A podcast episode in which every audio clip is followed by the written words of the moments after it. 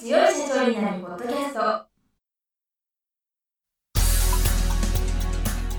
この番組は数字がちょっと苦手な中小企業経営者の方のための番組です。日頃から多くの経営者の相談に乗っている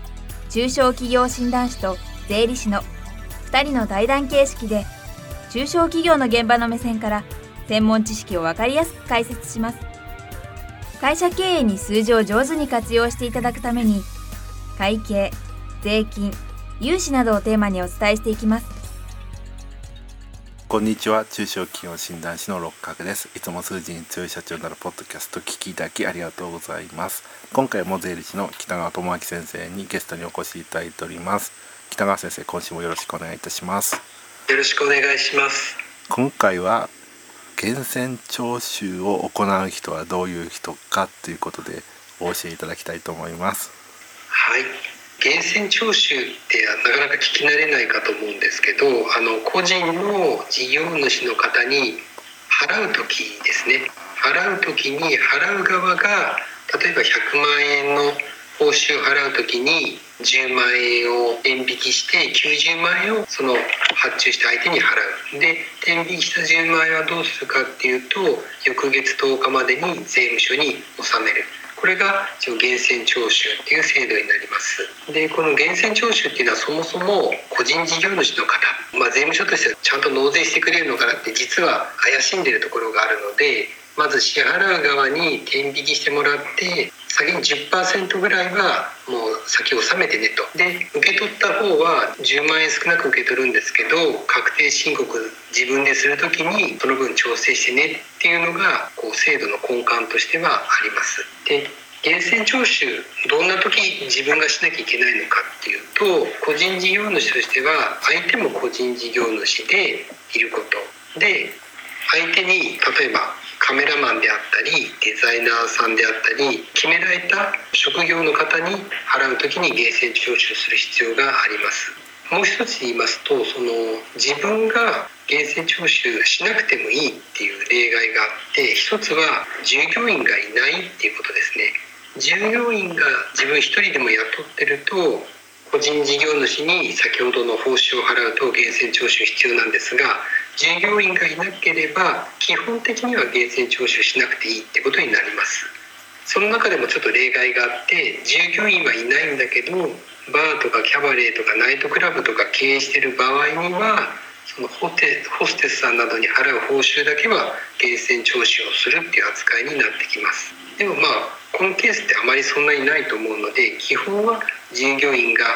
いれば源泉徴収しなきゃいけない。いなければ源泉徴収しなくていいのがほとんどだということになります。ここまで聞いていただけると少し今してないけどっていう方もあ大丈夫なんだって安心していただけるのかなと思います。ありがとうございます。例えば、はい、個人事業主の方が、はい、顧問税理士さんと契約した時の税理士さんへの報酬も源泉徴収しなきゃいけないんですね。そうですね。あの源泉徴収必要で、まあ、そのあたりは顧問の先生が教えてくれるんじゃないかなそうですよね。まあでもあの自分に従業員がいなければそれも出てこないのでそういう面では従業員がいるかどうかっていうのは一つ入り口では、はい、判断の基準にはなります。はいそれで源泉徴収をする人は源泉徴収義務者っていうことになると思うんですけども、はい、源泉徴収義務者になるっていうのは別に届け出とかいらないんですよね。そうですね。源泉徴収になるかどうかは届け出は必要がないんですけれども一つもう一方でその源泉徴収したお金を税務署に納めるのは原則は翌月10日っていう期限があります。例えば6月30日に報酬を払うと天引きしたお金は7月10日までに税務署に納めるんですけれども源泉所得税の納期の特例っていう書類を出しておくとこれを半年に1回まとめて納付すればいいことになります。例えば1月に払った報酬酬が天引きしたもの。2月に払った報酬が天引きしたもので6月まで払った報酬をまとめて7月10日に納める。で今度7月に払った報酬から天引きしたものから12月に払った報酬から天引きしたものまでの半年分を4月今度20日に納めればいい。こんな特例を受けることが可能です。はい、それからさっき先生おっしゃいましたけどもはい。源泉徴収する金額は払った報酬の10.21%そうですね。正確には10.21%っていう細かい数字になります。ででもあのそれが全てではなくて例えば1回に100万円を超える払う時には100万円を超えた部分は20.42%を取らなければいけない。こういった支払い先もあるので初めには源泉徴収をしなければいけないかする場合には誰に払った分かでいくら払うのかっていうことを一つ一つ確認して天引きする金額を計算することになります。なんか10%ちょうどだとはい、消費税と言ってこいって感じだっけ？そうですね。おっしゃる通りですね。請求書を作るときに感じられると思うんですけど消費税を乗せて源泉所得税を引くと当初の税抜きより0.21%下がるみたいなそんなイメージになるかと思います。まあこれそれは無関係な何の意味もないですけど。あのそうこれは多分あの偶然だと思います。でそれは余計な話としてもう一つですね源泉徴収した金額は、私これ実は最近まで知らなかったんですけどはい。支払い調書っていうのをはい。源泉徴収した側は記録しておくけど別にそれははい。源泉徴収した相手には渡す必要性はないけれども税務署に出さなきゃいけない。あとそうですね、はい。これもいわゆる支払い調書って法定調書ってまとめて言われるんですけどもこれも相手に渡す必要はないですね。あくまで税務署に出すかどうかだけの話なのでよく業務を発注した人から源泉徴収したんなら支払い調書をちょうだいと。それで申告するからって言われるんですけどそれは義務ではなくてあくまで相手との関係性でじゃあまあ確定申告これで楽にできるんなら作ってあげるよみたいな関係であれば渡すんですけどそうじゃなければいや義務じゃないからいいでしょって納得してもらえればそれは渡す必要はないですね。私去年ですねはい。東京都のはい。確か協力金はい。あったと思うんですよね。その飲食店で休業した、ええ。えー人たちがはい。協力金をもらうときに、えーはい。税理士さんか中小企業診断士に書類を見てもらってから出してくださいっていうええ制度があって私何件か頼まれてはい見直ししたんですよ書類のね。ええはい1件あたり8,000円もらえたんでまあ北川先生ももらってると思うんですけどそれに関しても源泉徴収されちゃったんですよね。ああなるほどなるほどでそれは全然大丈夫大丈夫っていうか当たり前なんですけどその後それを代行してた会社が支払い調書を送ってきてくれたんですよ。あええあ返してくれたんですか？送ってきてくれたんですけどなんでそんな話をしたかっていうとはい。金額が間違っててもう一回後で送り返してきたんです。ああもうそもそも間違ってたんですね。そうなんです。なるほど。そうですね。そのあたり源泉徴収って間違っちゃうとその支払い先にもこう迷惑かけるのでそういう意味ではそのちょっと気を使わなきゃいけないっていうことはあると思いますねその税務署に間違う、まあ、これも後でペナルティー課せられるんですけどこう取引関係の人に迷惑かけるっていうところが